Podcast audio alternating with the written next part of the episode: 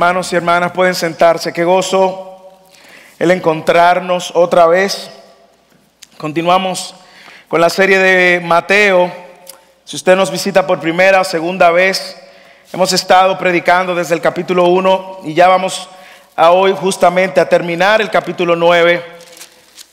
Y el capítulo 9, pues, eh, sin duda alguna es la continuación de lo que Mateo ha querido venir enseñándonos acerca de Jesús. Jesús es el Mesías, es el Rey prometido. Y en esta tarde vamos a ver a Jesús mostrando quién Él es, su compasión. Hay una historia de un doctor veterinario, quizás usted la ha escuchado anteriormente, que en medio de una tormenta, mucha lluvia y oscura la noche, iba de regreso a su casa. Y cuando él iba de regreso a su casa, de camino, doblando en una de las esquinas, se dio cuenta que había un perro eh, en una esquina, temeroso, recogido, temblando de frío. Y aquel veterinario en su vehículo, una SUV, se detiene, detiene el vehículo, sale mojándose del vehículo y toma aquel perro que estaba tembloroso, temeroso, desnutrido, maloliente y incluso con llagas en su cuerpo. Ese es el típico perro que nadie quiere, que la gente patee en las calles. Es el típico perro que la gente le echa agua caliente para que no esté cerca de su casa. Y aquel doctor se detiene y con mucha compasión toma este perro, lo recoge, lo monta en su vehículo y se lo lleva a su casa. Por un tiempo el doctor decidió empezar a atender a este perro y empezó a alimentar al perro, empezó a vacunar al perro. Pero este acto de compasión es un acto que va más allá de lo normal. En el texto de hoy vamos a ver a Jesús revelándonos su corazón compasivo por la multitud. Y el texto de hoy nos introduce a una verdad en el capítulo 9, en los versículos del 38, del 35 al 38 donde vamos a ver cómo Mateo quiere recordarnos cómo Jesús asumió tan seriamente, diligentemente, esforzadamente su ministerio, movido en gran parte por su amor y su compasión. Y una vez más, yo no tengo otra cosa que quedar en asombro y darle gracias a Dios porque toque este texto en el momento en el cual se encuentra First Serving en español.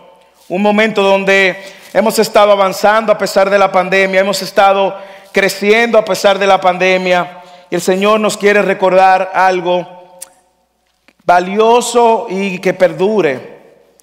Recuerde que Mateo tiene una intención muy clara al escribir su carta y es demostrar que Jesús es el rey prometido, es el Mesías esperado, es el Dios con nosotros. Es Dios con nosotros. Usted recuerda cuando estábamos en el capítulo 1 cómo Él fue descrito de esta manera y le llamarán por nombre Manuel porque traducido es Dios con nosotros. Mateo también quiere recordarnos a través de su evangelio que el reino de los cielos ha llegado y que Jesús es ese rey que iba al frente, un nuevo reino, un nuevo rey. Cuando leemos estos versículos que vamos a leer a continuación, vamos a ver algo interesante y es que en el versículo 35, Mateo una vez más hace un resumen de todo lo que Jesús ha venido haciendo. Léalo, vamos a leer el versículo 35 al 38. Versículo 35 y dice, y Jesús recorría todas las ciudades y aldeas, todas, enseñando en las sinagogas de ellos, proclamando el Evangelio del reino y sanando toda enfermedad y toda dolencia. Y viendo a las multitudes, tuvo compasión de ellas, porque éstas estaban angustiadas y abatidas como ovejas que no tienen pastor. Entonces dijo a sus discípulos, la mies es mucha, pero los obreros pocos, por tanto, rogad al Señor de, las, de la mies que envíe obreros a su mies. Cuando usted lee el texto, usted se va a dar cuenta de que estos versículos claramente quieren comunicarnos, primero, cómo Jesús es el principal obrero de su reino. Como Jesús es movido por la compasión, pero también como Jesús está invitando a sus discípulos ahora a asumir el rol de obreros al reino. Y si usted ha estado con nosotros desde el principio de la serie, puede ir al internet en cualquier plataforma, Spotify, iTunes o YouTube, usted va a darse cuenta que cuando Jesús inició el ministerio, Él inició solo. Luego Jesús hizo ministerio acompañado de sus discípulos y los discípulos estaban aprendiendo mientras Jesús veía. Y lo que vamos a ver en este texto y en la próxima semana es luego a Jesús invitando a sus discípulos a involucrarse en la obra. Así que el sermón de hoy tiene un propósito claro, viendo el ejemplo de Jesús, viendo cómo este texto nos enseña tanto acerca de Jesús, cómo él diligente, esforzadamente hacía ministerio, cómo tiene compasión por la gente y cómo ahora invita, nos invita a ser parte de eso. El, el sermón de hoy persigue en esta tarde animarnos a que aprendiendo del modelo de Jesús, nos convirtamos en obreros a tiempo completo, que miramos con compasión al necesitado y que estamos comprometidos con la causa de Cristo. Así que el título del sermón es este, un obrero del reino a tiempo completo. Un obrero del reino a tiempo completo. Y déjame hacerle una salvedad antes de iniciar. Si usted es cristiano, si usted se dice ser cristiano, este mensaje es para usted. Yo sé que la mayoría de las personas que están aquí son cristianos. Probablemente tengamos personas que crean que son cristianos y otros que no lo son. Pero si usted es cristiano, este sermón es para nosotros. ¿Cómo luce un obrero del reino de los cielos a tiempo completo? ¿Cómo luce? Bueno, viendo el ejemplo de Jesús, vuelvo y digo, aquí la figura principal es Jesús, pero viendo el ejemplo de Jesús, lo primero que vemos es que un obrero del reino a tiempo completo trabaja arduamente en el reino. Trabaja arduamente, como Jesús, como Jesús lo hizo. Lea el versículo 35. Y Jesús recorría todas las ciudades y aldeas enseñando en las sinagogas de ellos, proclamando el Evangelio del reino y sanando toda enfermedad y toda dolencia. Hey, Jesús es la referencia. Jesús es el modelo. Ahora yo quiero que aprendamos de Jesús. Jesús dice el texto que recorría todas las ciudades y todas las aldeas. No era un tour que Jesús estaba dando. Esto no era una, él no iba con un guía turístico para que vean, mira Jesús, y esta aldea tal, y esta aldea tiene tal nombre, y fue fundada, y los primeros habitantes, no.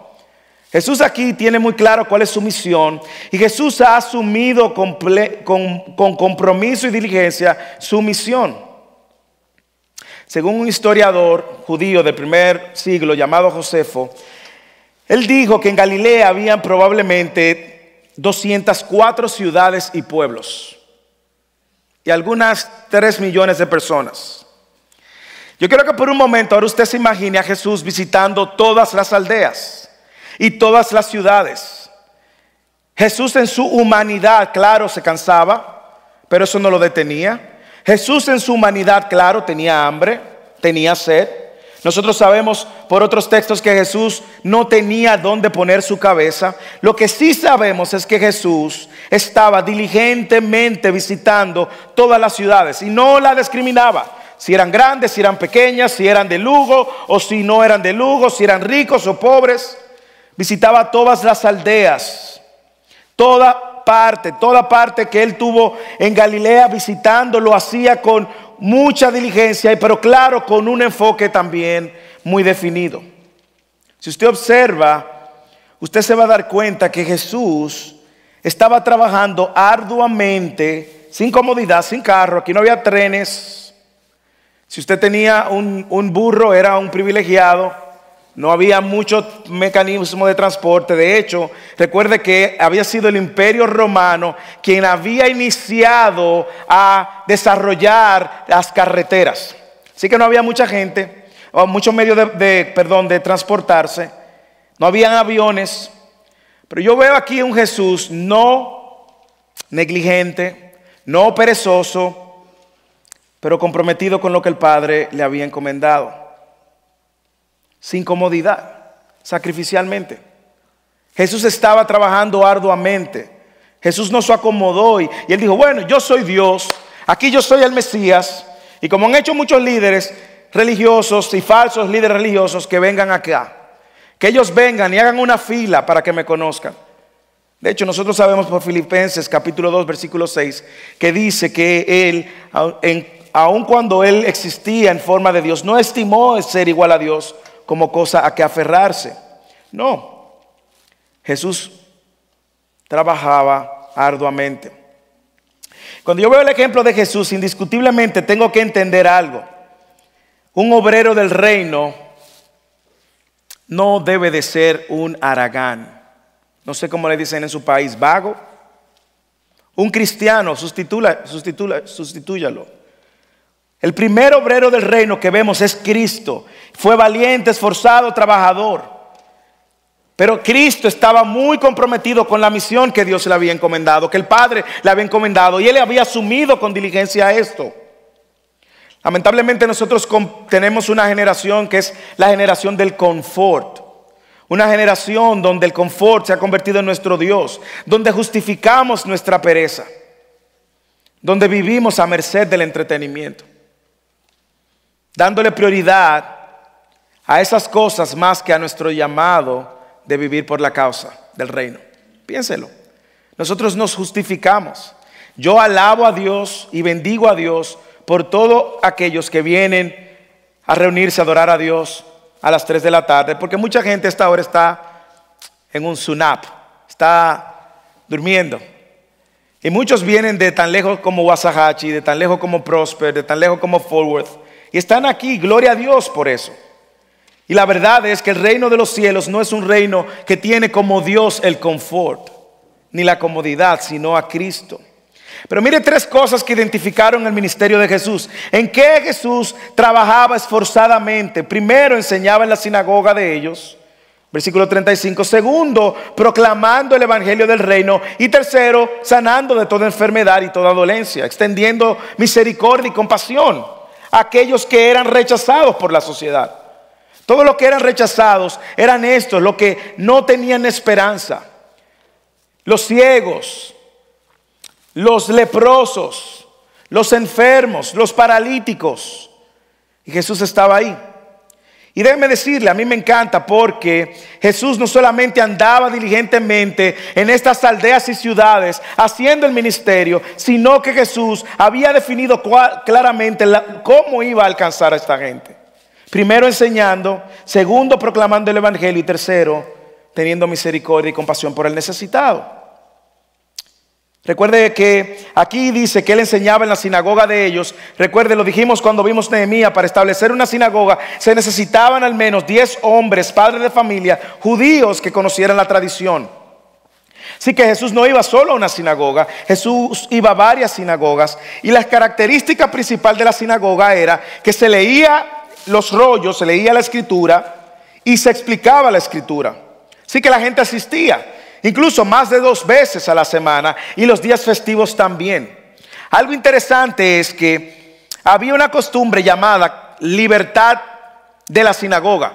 La libertad de la sinagoga era que ellos permitían que invitados vinieran y leyeran el rollo y explicaran. Y así que Jesús le sacó ventaja a eso. Aprovechó ese escenario y iba compartiendo y enseñando.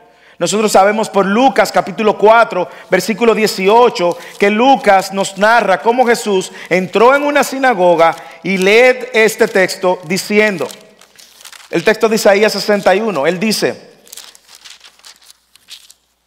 el Espíritu de Dios, y le dieron el libro del profeta Isaías, y abriendo el libro halló el lugar donde estaba escrito, el Espíritu del Señor está sobre mí porque me ha ungido para anunciar el Evangelio a los pobres me ha enviado para proclamar libertad a los cautivos y la recuperación de la vista a los ciegos, para poner en libertad a los oprimidos, para proclamar el año favorable del Señor. Y cerrando el libro, lo devolvió al asistente, se sentó y los ojos de todos en las sinagogas estaban fijos en él. Y él comenzó a decirle, hoy se ha cumplido esto. Así que Jesús estaba en la sinagoga, enseñándole en las sinagogas en la sinagoga, perdón, y en las sinagogas, que el evangelio del reino, que el reino de los cielos había llegado y que lo que se había profetizado se había cumplido. Así que Jesús estaba enseñando, enseñaba diferente, como leímos en Mateo hace unas semanas atrás, como uno que tiene autoridad.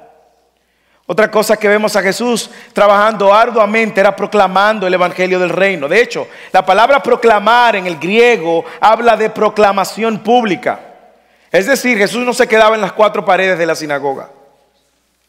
Jesús no se quedaba en las cuatro paredes de la iglesia. Él salía también a las calles, a las carreteras, a los caminos, a, los hogares, en cualquier lugar. Ahí estaba anunciando el Evangelio del Reino. Ahí estaba proclamando el Evangelio del Reino. Él estaba afirmando, Dios es el Rey. Y ahora el Rey ha llegado a la tierra con un nuevo reino. Estaba ofreciendo ese reino que requería una justicia mayor que la de los fariseos que había una puerta estrecha por la cual había que entrar y que Jesús era esa puerta estrecha y que los que entraran por esa, por esa puerta tendrían vida eterna. Así que Jesús no solamente estaba cómodo en la iglesia, si se puede decir de alguna manera, Jesús también salía a proclamar. Así que yo quiero que usted vaya viendo cómo un obrero del reino, comprometido con el reino, trabaja arduamente, claro, aprendiendo en la iglesia, pero también proclamando fuera de la iglesia, llevando el Evangelio al perdido. Un obrero del reino aprende de ese modelo. No se queda en la iglesia. Nosotros estamos siendo instruidos los domingos, ahora con los grupos de crecimiento en la semana, con el Instituto Bíblico Fidelis, pero nada de eso es para que se quede en nuestra cabeza. Eso es para que salgamos también a proclamar las buenas nuevas del reino. Así que él enseñaba, proclamaba y también sanaba. Me encanta que Mateo distingue dos tipos de enfermos o dos tipos de personas, enfermos y débiles. Algunos comentaristas dicen que los enfermos era una condición física externa y los débiles era una condición de desánimo interna. Jesús estaba ayudando a ambos. Lo que sabemos es que estos dos estaban necesitados. Jesús estaba ministrando las necesidades físicas que los fariseos habían rechazado. Ahora, la pregunta es por qué Jesús, como dice el versículo 35, que es un eco del 4.23, si usted lee el 4.23 de Mateo, el 4.23 dice las mismas palabras que estamos leyendo en el capítulo 9. El 4.23 dice, Jesús iba por toda Galilea enseñando en sus sinagogas y proclamando el Evangelio del reino y sanando toda enfermedad y toda dolencia en el pueblo. ¿Por qué Mateo quiere hacer énfasis de esto? Porque Jesús incluso hacía estos milagros. Bueno, sabemos que habrá muchas razones, pero hay dos razones en particular por las cuales Jesús estaba haciendo milagros. La primera razón era para validar su mensaje. ¿Ok?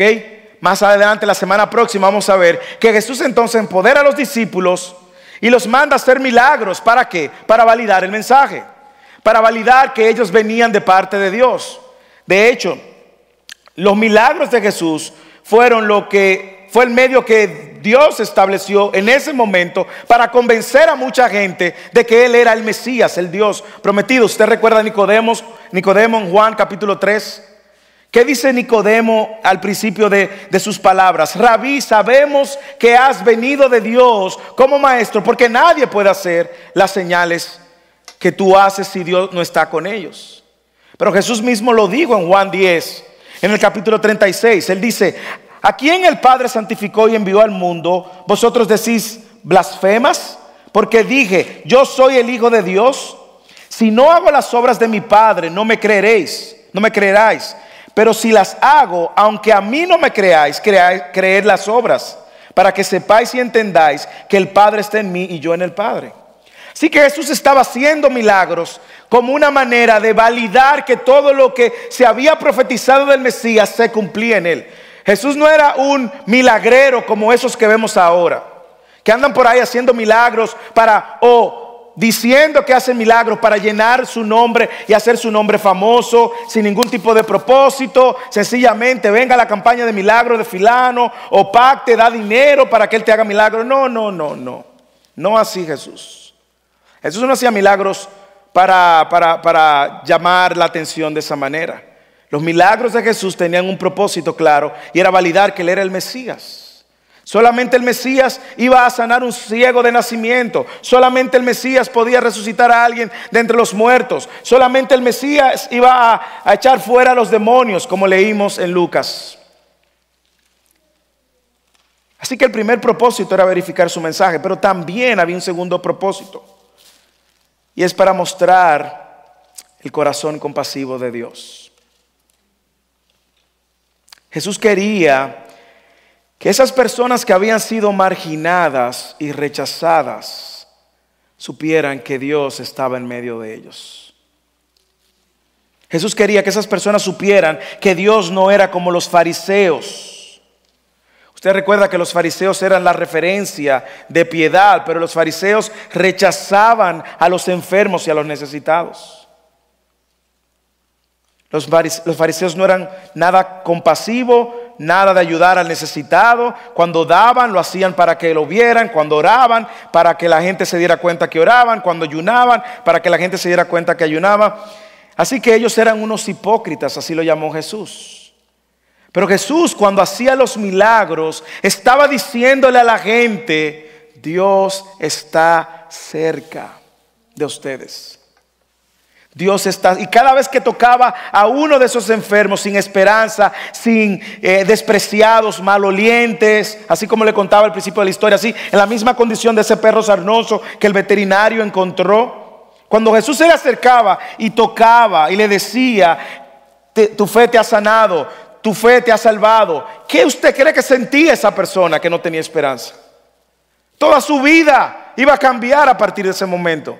Y Jesús le está diciendo, Dios se ha acercado y Dios ha venido a buscar lo despreciado y lo perdido. ¿Por qué? Porque Dios es un compasivo. Dios es Dios compasivo, hermanos. Y por eso usted ve en el versículo 36 que dice, y viendo las multitudes tuvo compasión de ellas. Jesús no tenía que tocar a la gente si él quería para sanarlo. ¿No recuerda cuando vino el centurión y dijo, haz este milagro por mi criado. Y Jesús dijo, ¿qué? Vamos allá. Le dijo, no, no, no, tú no tienes que venir, da la palabra y él va a ser sano. Y Jesús se maravilló de la fe de este hombre. Pero escuche, cada vez que Jesús hizo un milagro, él quería de manera intencional mostrar su compasión, pero también su acercamiento al necesitado. En Mateo 8:3, él tocó al leproso. No tenía por qué tocarlo. Lo tocó. Y tocarlo lo hacía él impuro. En Mateo 8:7 le dijo al cinturión, yo voy a ir a tu casa. En Mateo 8:15 tocó a la suegra de Pedro para sanarla. En Mateo 9:1 dice que él le llamó al paralítico, hijo, tus pecados te han sido perdonados. En Mateo 9:10 él se sienta con los pecadores y los cobradores de impuestos. Los despreciados por la sociedad.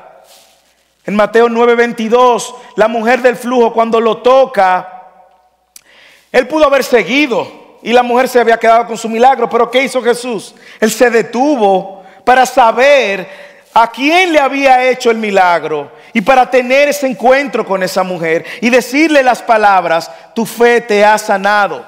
Le llamó hija también. En Mateo 9:26, él va a la casa de Jairo para resucitar a la hija de Jairo y la toma de la mano.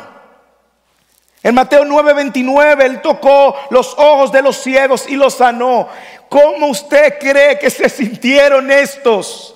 Cuando tuvieron toda la atención, toda la empatía, toda la, todo el amor de Jesús. ¿Cómo usted cree que se sintieron?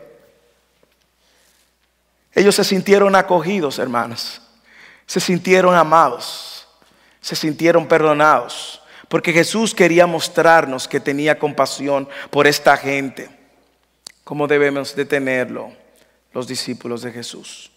Así que un obrero del reino aprende del modelo de Jesús, trabajando arduamente como Jesús trabajó, pero teniendo también compasión como Jesús la tuvo. Y ese es nuestro segundo punto. un obrero comprometido con el reino de Jesús, con el reino de los cielos. Así como Jesús mira con compasión a los necesitados. Mira con compasión a los necesitados. Versículo 36. Léalo en su Biblia. Y viendo las multitudes, tuvo compasión de ellas, porque estaban angustiadas y abatidas como ovejas que no tienen pastor. A mí me encanta ver cómo Mateo quiere resaltar el hecho de que Jesús se detuvo a ver a la multitud. Jesús se detiene a ver a la multitud. Y no solamente a verlo, porque ahora yo lo veo a, ustedes, veo la multitud, bueno, los presentes, la pequeña multitud. Pero Jesús vio más allá, Jesús, Jesús vio la necesidad de la multitud. Jesús no era indiferente. Y es lo que Mateo quiere comunicarnos. Jesús no era indiferente a la necesidad de la gente. Si usted ve, aquí claramente nos enseña de que la compasión movía a Jesús. La compasión movía a Jesús. Cuando usted busca la definición de compasión en los diccionarios bíblicos, va a encontrar que dice uno que es afectado profundamente en su propio interior hasta las entrañas hasta las entrañas. Jesús tuvo compasión, pero no una compasión superficial. Con todo su interior Jesús tuvo compasión. Eso es lo que está diciendo. Lo que está diciendo es que Jesús era movido en compasión a ver la necesidad. Eso no era un, sentimiento superficial. ¿eh? Él sintió dolor por la gente, sintió empatía, y esa es una expresión, esa compasión es una expresión de un atributo de Dios. Dios es clemente y compasivo, leíamos al principio del servicio en el Salmo 143. Mateo hace el énfasis de que este es el corazón de Jesús. De hecho, si usted, si usted se queda con nosotros viniendo en la serie, va a ver más adelante en el 14:14 14 de Mateo que dice que a él, luego de desembarcar de la barca, vio una gran multitud y tuvo compasión de ellos. Usted va a ver luego en Mateo 15:32 que Jesús llama a los discípulos y le dice, tengo compasión de la multitud. La compasión es un atributo de Dios, hermanos. Y aquí lo vemos claro en Jesús. Su compasión era una manifestación de su amor. Y un amor que está interesado por sus hijos. Todo lo que Jesús hizo, la predicación en la sinagoga, la proclamación del Evangelio del Reino y los milagros eran movidos por la compasión. Todo era movido por la compasión. Y mire lo que dice que Jesús vio. Jesús vio una condición deplorable. Léalo en el versículo 36 otra vez. Dice el versículo 36 que él vio que la, multitud estaba angustiada y abatida como ovejas que no tienen pastor. Gente devastada, gente sin esperanza, gente con necesidad, gente, gente totalmente desorientada, indefensos. Usted sabe lo grande de la cultura y del momento. ¿Quiénes ustedes creen que se llamaban ser los pastores de Israel? ¿A qué no me dicen? ¿Quiénes ustedes creen que se llamaban ser los pastores de Israel? Los fariseos. Los fariseos se llamaban los pastores de Israel y los escribas. Y ellos sencillamente no tenían un corazón compasivo. Así que Jesús por eso dice, los vio como ovejas que no tienen pastor. La compasión de Jesús era, algo presente en cada uno de sus milagros. Él no hacía ningún milagro donde no estuviera presente su atributo, porque en esencia es lo que Él es. Esto de ovejas sin pastor es algo que vemos desde el Antiguo Testamento. Si usted quiere leer más de eso, vaya a Ezequiel 34. En el versículo 6 de Ezequiel 34 dice, mis ovejas Escuche, esto es Antiguo Testamento. Mis ovejas andaban errantes por todos los montes y por todo collado alto. Mis ovejas han sido dispersadas por toda la faz de la tierra sin haber quien las busque ni quien pregunte por ellas. Ese es el cuadro. Sus pastores no estaban llevándolo a buenos pastos. Los pastores estaban cuidándola del peligro. No le quitaban sus cargas. Sus pastores lo que estaban era dándole una carga mayor que ellos no podían. Sus pastores eran indiferentes a la necesidad. Toda oveja sin pastor está vulnerable al peligro. Pero Jesús tuvo compasión. Jesús tuvo compasión. ¿Por qué? Porque no solamente eso es parte de un atributo de Él, sino porque Jesús es el buen pastor. En Juan 10, 11, 12 dice, yo soy el buen pastor. El buen pastor, a diferencia de los malos pastores, el buen pastor da su vida, por las ovejas. Pero el que es un asalariado y no un pastor, no es el dueño de las ovejas, va a venir el lobo y abandona las ovejas y huye. Y el lobo las arrebata y las dispersa. Yo a veces me pregunto, ¿qué hubiese sucedido si Jesús hubiese quedado en la sinagoga? Vengan, vengan, vengan. ¿Usted cree que los paralíticos hubiesen llegado? ¿Usted cree que los ciegos hubiesen llegado? ¿Usted cree que Mateo, el colector de impuestos, hubiese llegado? ¿Usted cree que Pedro, Andrés y los pescadores hubiesen llegado? No. Porque el buen pastor salió a buscar sus ovejas. Hermanos, la buena noticia es que en este texto no solo vemos el carácter de Dios claramente en Jesús, pero hay algo que viene a nuestras vidas a través de Jesús. Hermanos, usted le importa a Dios. Usted le importa a Dios.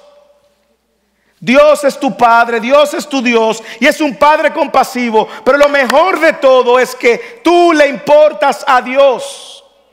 Tú no eres, tus necesidades no son indiferentes ante los ojos de Dios. Quizás tú te has pensado, tú te has llegado a creer, bueno, yo no le importo a nadie. O tú has pensado, bueno, yo, Dios se olvidó de mí. No, no, eso es una mentira, le importas a Dios.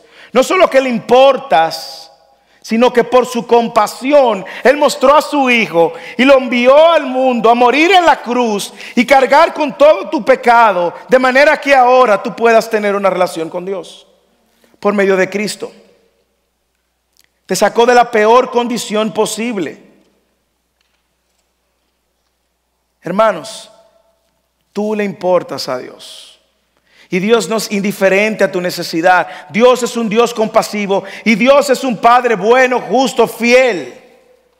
No como ningún padre que tú te imagines en la tierra que tú hayas tenido, ni bueno ni malo. Él excede cualquier expectativa.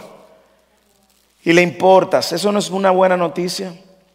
Pero también para llevarlo al contexto del sermón, Dios nos está llamando a tener y a mostrar compasión por la multitud.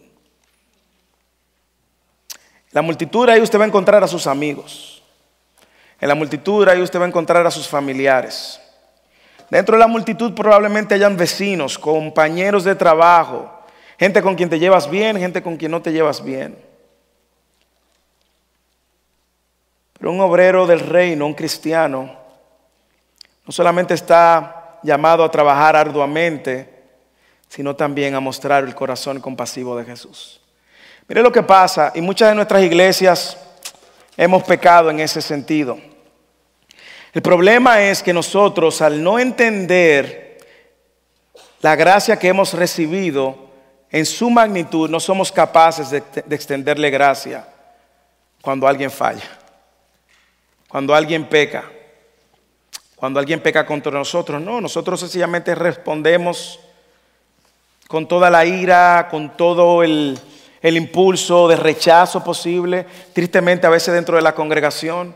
Yo sé del testimonio de algunos de ustedes que han venido de congregaciones y han sido heridos en sus congregaciones. Y tristemente es, es, la falta de entendimiento de lo que hemos recibido por gracia.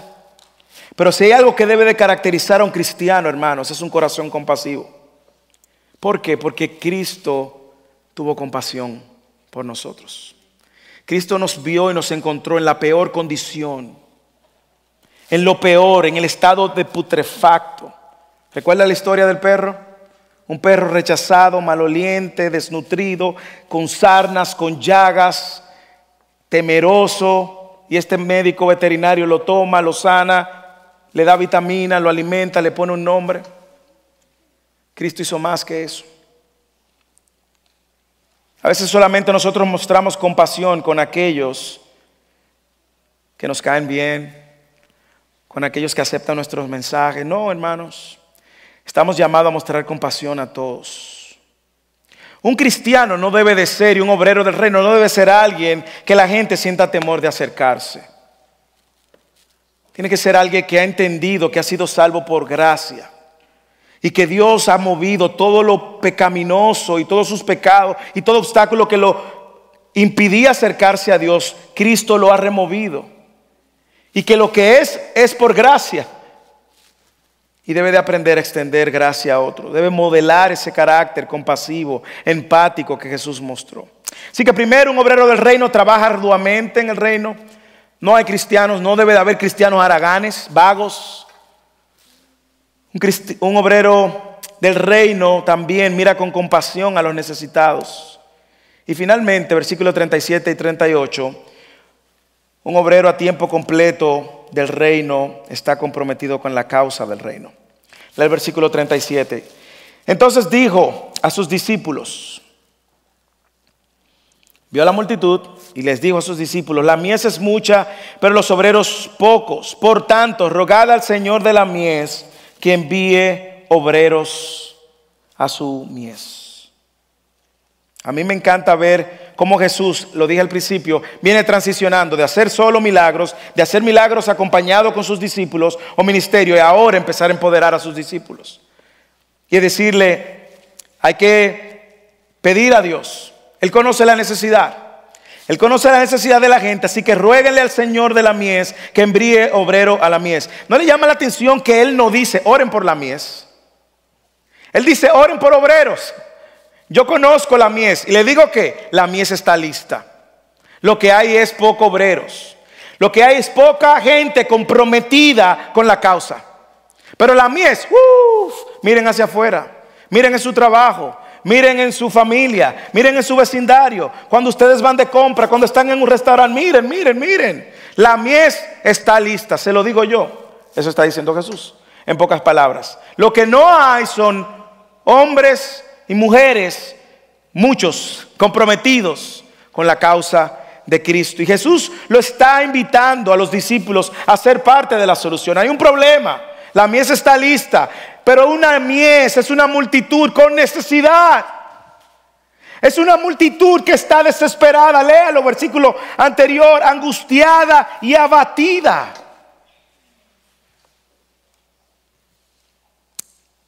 Hermanos, tenemos que vivir comprometidos con la causa. Pero para estar comprometidos tenemos que ver el corazón de Dios. Y lo primero que nos enseña Dios es que Él le importa la mies. A Él le importa, tenemos que estar conscientes de que a Dios le importa su obra. Le importa tanto que dio a su Hijo. Si a mi Dios, si a mi Señor le importa, yo que soy su siervo, debo importar, me debe importar también. Jesús vio a la multitud y vio la necesidad. Y ellos querían, Jesús quería que ellos vieran la necesidad y que Jesús estaba movido en compasión. Eso no está pasando aquí eh, eh, superficialmente. Aquí está pasando un acto donde Jesús le está transfiriendo a ellos sus emociones ante la realidad que está viendo. Gente desesperada, gente angustiada, hermanos. Y Jesús quiere que ellos estén conscientes de esa necesidad, no solo de que son muchos, para que se abrumen, sino de que hay una condición que tiene esa multitud. Esa multitud está muerta espiritualmente. Esa multitud está enemistada con Dios. Esa multitud está bajo los designios del diablo. Esa multitud está viviendo conforme los deseos de su corazón, los deseos de su carne y que tiene como consecuencia un veredicto de condenación eterna. Y Jesús dice, mm, oren al Señor que conoce la condición y que conoce la mies para que envíe obreros para que alcancen la mies. Yo debo de estar consciente de que a Dios le importa su obra. Y segundo, yo debo de estar consciente de la magnitud de la necesidad. Hermanos, cada vez que usted va a un restaurante, cada vez que usted interactúa con un familiar que no conoce a Cristo, cada vez que usted está en un mall, en una tienda y usted está viendo gente sin Cristo, son gente muertas espiritualmente. Y Juan 3:36 dice que la ira de Dios está sobre ellos. Y Dios nos ha empoderado a nosotros con el único mensaje que puede cambiar esa realidad. La razón por la que muchos de nosotros no estamos comprometidos con la obra de Dios es porque no nos hemos detenido a ver la multitud y su necesidad. Estamos tan enfocados en nosotros. Estamos tan enfocados en nuestra burbuja, en mis propios intereses y no muchas veces en la necesidad latente que tenemos delante de proclamar el Evangelio. Pero no es suficiente, hermanos, con estar consciente. Jesús lo está invitando a involucrarse. Léalo. Versículo 38. Cuando Jesús le dice, por tanto, rogar, cuando Jesús lo está invitando a orar, Jesús lo está involucrando. Jesús le está diciendo, oren. Aquí nosotros hasta hoy sabemos que Jesús lo está invitando a orar. Pero la semana próxima, si usted viene, usted va a ver que Jesús no solamente ya lo involucra en oración, sino que le dice, vayan. Y mire cómo Jesús le dice, por tanto, rogad al Señor de la mies que envíe obreros. Quizás usted dice, bueno, pastor, yo no voy a ir, pero yo puedo orar. Bueno, empiece orando por lo menos. Porque probablemente usted sabe que usted puede ser la respuesta a esa oración. Y esa es la otra parte del, involucramiento. Probablemente usted está orando, Señor, manda obreros, manda obreros, manda obreros. ¿Y qué si usted es la respuesta? ¿Y qué si usted es la respuesta? Señor, manda a alguien que le comparte el Evangelio a fulano. ¿Y qué si usted es la respuesta? Señor, mira a fulana que no conoce de Cristo. Usted tiene el teléfono, pero si usted puede ser la respuesta, llámese hermano y compártele el Evangelio. Si lo rechaza, bueno, siga leyendo el capítulo 10, que Jesús da algunas instrucciones de qué hacer con quienes rechazan el Evangelio. Pero mientras tanto, sea obediente. Usted debe ser y puede ser la respuesta. Así que hermanos, gran parte de la misión de Cristo, hermanos, estuvo en ver la necesidad de la gente y suplirla. Pero le digo una cosa, esa misión no es solo de Cristo, es de la iglesia. La misión inicia nosotros viendo esa multitud también perdida, viendo el Dios que nos ha llamado, cómo nos ha llamado y la multitud de necesidad y recordarnos que nosotros estábamos ahí, hermanos. Hermano, nunca rechace a alguien que esté rechazando el Evangelio, porque usted estaba ahí, usted estuvo ahí. Muéstrele compasión. Y sea la gente que permita por su vida probablemente que conozca el Evangelio. El llamado es para todos, hermanos. Es para usted, es para mí. Si eres cristiano, Dios te está llamando. Y el llamado al cristianismo, a la fe cristiana, no es para perezosos. Es para gente que pone en acción en obediencia a lo que Dios nos ha encomendado, el ministerio de la reconciliación. Así que aprendamos del ejemplo de Jesús. Él fue esforzado, diligente. Él dejó su zona de confort. Él vino a servirnos sacrificialmente. Es el primer obrero del reino. Y nosotros estamos llamados a seguir su ejemplo. Mire su compasión mostrada a la multitud y mostremos compasión. Pero también comprometámonos con la obra del reino, hermanos. Nuestro llamado a ser obreros del reino es un llamado a tiempo completo. A veces nosotros tenemos la idea de que los que trabajan en la iglesia son los únicos que tienen llamados, llamado a tiempo completo. No, hermanos. El llamado del cristiano es un llamado a tiempo completo. Y tristemente nosotros nos hemos bebido la, el culé, como dicen, no hemos tragado el cuento de que, que luego de que tú llegas a cierta edad, llegaste a 65, la sociedad te dice, retírate. Eso funciona en la sociedad, pero no en la fe cristiana, hermanos.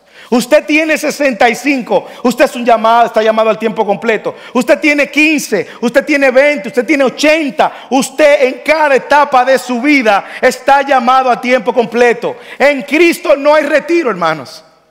Usted sabe cuándo usted se va a retirar, cuando Cristo venga lo mande a buscar.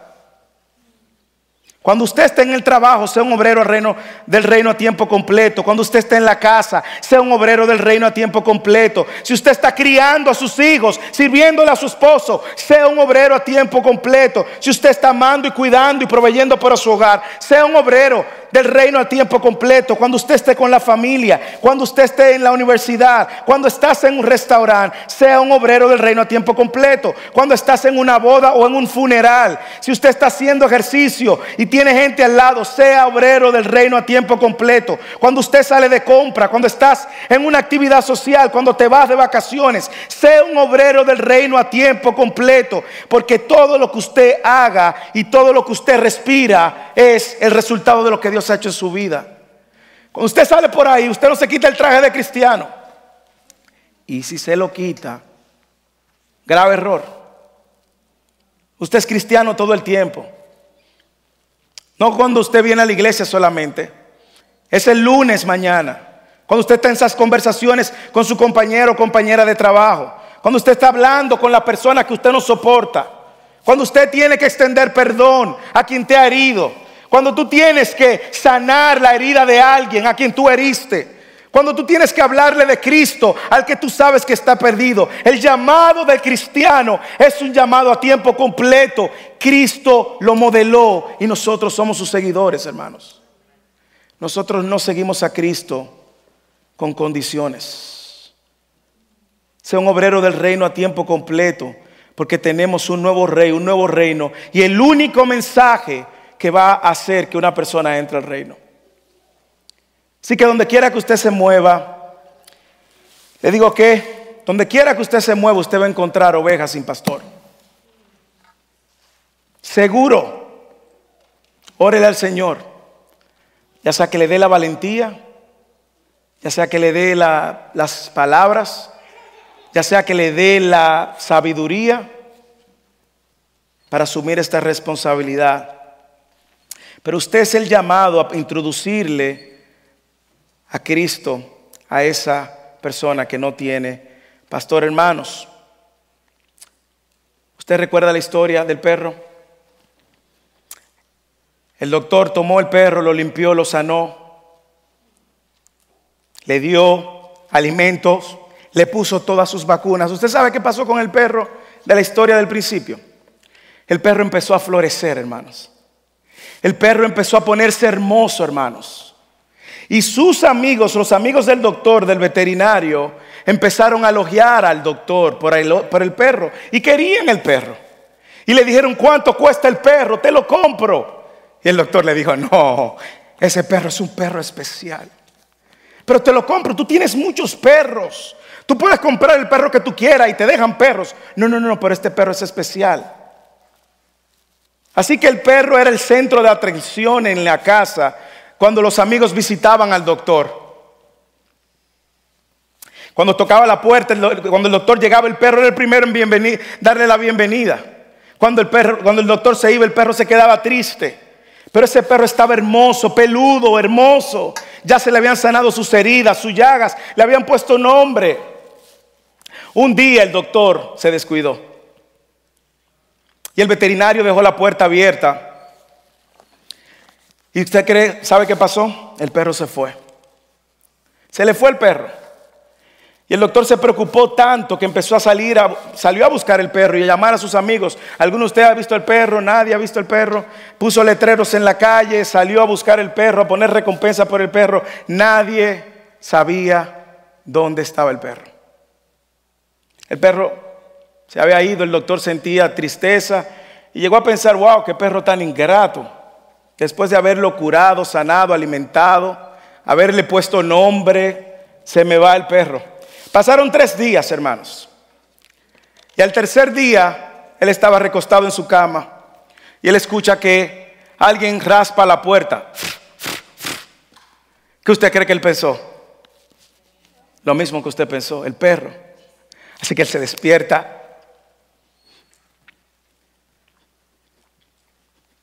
sale corriendo a la puerta y cuando abre la puerta encontró a su perro con cinco perros sarnosos más. La enseñanza del perro es esta, hermanos. Cristo lo salvó, hermanos. Cristo perdonó, sanó cada una de sus heridas. Le dio nombre. Le ha salvado. Pero allá afuera hay cientos y cientos de personas en una condición peor a la de los perros. Y Dios nos ha llamado a ir y alcanzar a aquellos que no conocen y que andan como ovejas que no tienen pastor. Hermanos, los obreros del reino, los cristianos, estamos llamados a vivir a tiempo completo como Cristo lo hizo.